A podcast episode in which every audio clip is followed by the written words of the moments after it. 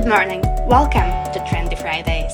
This week, we are covering the danger of economic recession, falling real wages, and rising inflation. And on top of that, we'll also look at the Slovak military equipment and its latest deployment. Slovak real wages are about to fall for the first time in 10 years. Last time it was because of the financial crash. This time it is because of war. Economists analyzing the impact of the Russian invasion of Ukraine say that the price of goods is growing faster than the average wage. And the longer the war lasts, the worse the impact will be. Ministry of Finance predicts that prices will rise on average by 8.5% throughout 2022. The country hasn't seen inflation this steep since 2003, just before Slovakia joined the European Union. Combating inflation is only possible through raising wages. The average gross salary is supposed to rise from last year's 1211 euros to 1294 euros this year. However, this decent 6.9% increase will be trumped by 8.5% inflation, meaning people will buy a little less for their wages this year. On top of that, Russia's latest demand to receive the payment for their oil and gas solely in rubles may accelerate the rising costs of energy throughout Europe. Minister of Economy Richard Sulik said that Slovakia should be fine this heating season, and he doesn't see a problem in converting euros to rubles. However, were Russian President Vladimir Putin to cut Europe off Russian oil and gas, an instant economic crisis would be inevitable.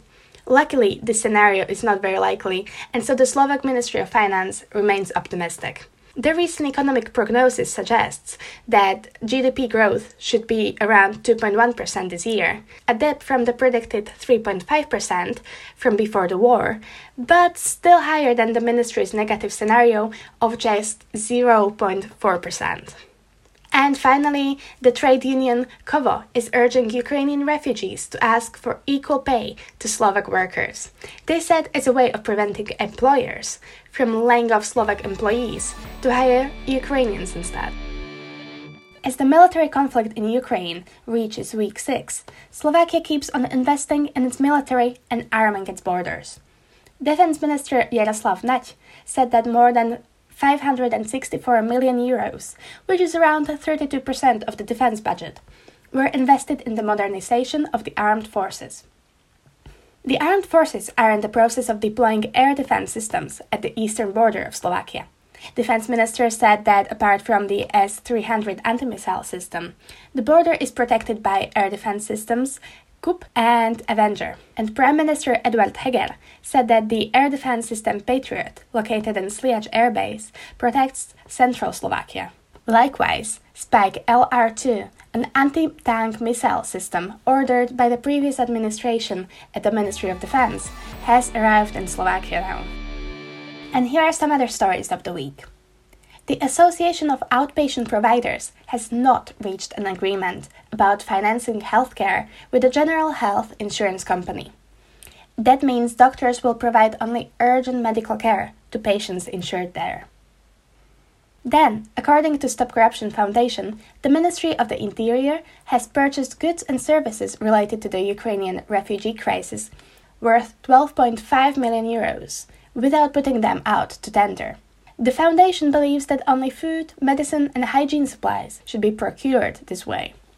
They call to question the 2.5 million euros contract for the management of the registration, transport, and care process for the refugees.